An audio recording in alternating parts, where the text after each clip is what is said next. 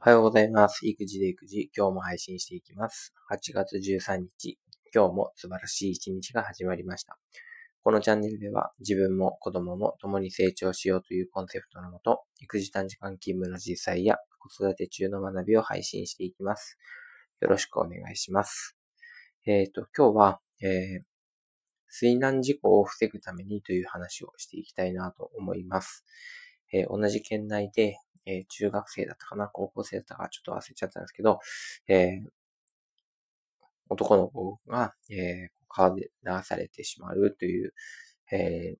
事故がですね、えーこの間起きてしまいました。えー本当に時を同じくして、僕もその日、川下りと、えー滝登りというんですかね、川を登って、えーそして、こう滝壺に、えーこうね、ダイブするっていうような遊びをしてきた中で、えーその日にね、同じ、まあ、川遊びをしながら、えー事故に遭ってしまった、えー子供がいるっていうのに、なんかこうね、えーなんかこう、心が痛む思いではあります。えー本当にね、助かってほしいなっていう気持ちもあった、気持ちがあったんですけど、うん、まあね、だからね、あの、亡くなってしまったということでした。で、その日に僕もすごくね、川の楽しさと怖さっていうものを、えー知ったわけなんですね。で、すごく大事なことですね。今回は、えー僕はですね、川に詳しい、えーカヌーのコーチと一緒に川遊びをしたので、いろんなことを教えてもらいました。で、まあ、自分の命をね、守るためには、やっぱり正しい知識と行動っていうのが必要なんだなってことを思ったので、今日は、まあ、これは自分自身の、えーこ、なんていうんですかね、次回と、えそれから皆さんにも何かこう通じるものがあるといいなと、何かこうね、役に立てることがあればいいなと思って配信したいと思っています。で、コーチはですね、もう本当川を愛して、えー、なんですかね、何十年もこう川でね、えー遊んできたし、えー競技もやってきた方なので、川の素晴らしさと、えー怖さをね、両方知っている方かなと思います。で、そのコーチが、えーまず言ってたことは、まず服装というか、えー身につけるものなんですけど、ヘルメットとライフジャケット、これさえあればなんとかなるってことを教えてくれました。えーヘルメットとライフジャケットどうですかね？川で遊ぶときに、えーつけてますかね？うん。結構な浅瀬でね、遊ぶときはまだ、まだいいのかな？なんて思いますけど、浅くても流れがあるところは、もうなんかこう足を持ってかれて、流されると、特に子供なんかですね、流されると、そのままですね、下流っていうか、どんどんどんどん本流へとこう流されてしまうっていうこともありました。そんな時に、やっぱりライフジャケットを着ていて、頭を守るヘルメットがあることによって、かなりのこう救命確率っていうのが、えー高まるということを教えてくれました。えっ、と、まあ、うちもね、ライフジャケットは本当に安いもので、えー2000円ぐらいで買ったかなと思うんですけど、子供に着させて、で、まあ子供だけだなと思ってもいたんだけど、やっぱりコーチは、えーこう、大人も必ずライフジャケットを着てくださいってことを、えー言っていました。で、うん、とても大事だなっていうふうに思いました。で、実際僕も、えーサップで川下りをしていったんですけど、こう結構ね、波立ったところに行った時に、えー見事にね、えー川に転落っていうか、落ちました。で、その経験もね、やっぱ怖いですよね。結構怖いなと思って。本当体を持ってかれるような感じで、で、大事なことを教えてもらったんですけど、の二つ目なんですけど、さっきのね、ヘルメットとライフジャケット、こう持ち物っていうか身につけるものなんですけど、二つ目としては、えー万が一落ちた時には、えーこのラッコのポーズ、ね、川の、えー下流に向けて足を向けて、えー必ずこう、突然こう来る岩とか障害物を足で避けていく。足を下にしていくことによってかわす、かわすというよりはクッションになってね、下っていってくださいと。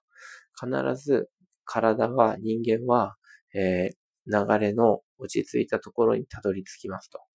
その時に、あの、こう、なんていうんですかね、川へ上がるようにしてくださいと。慌ててその場で上がろうとして溺れちゃいけませんと。うん、確かにそうなんですよね。僕がサップで流された時も、サップに捕まろうと思う思えば思うほど暴れちゃ、暴れちゃって、暴れちゃって、慌てちゃって、えー、それを掴むのにね、結構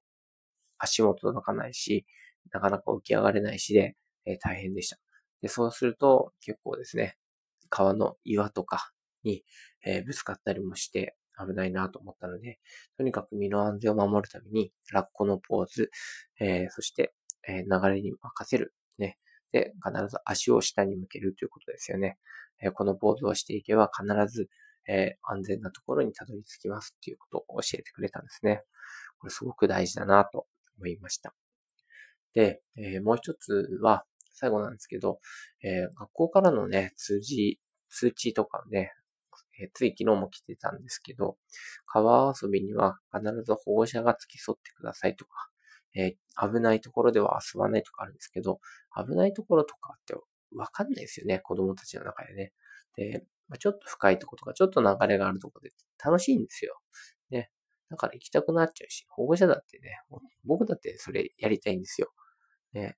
そんな時に、やっぱり付き添うっていうことじゃなくて、やっぱり正しい知識を知っている、教えてあげる、そしてその怖さと楽しさを、なんかこう、一緒に学ぶっていうことも大事かなって思ったし、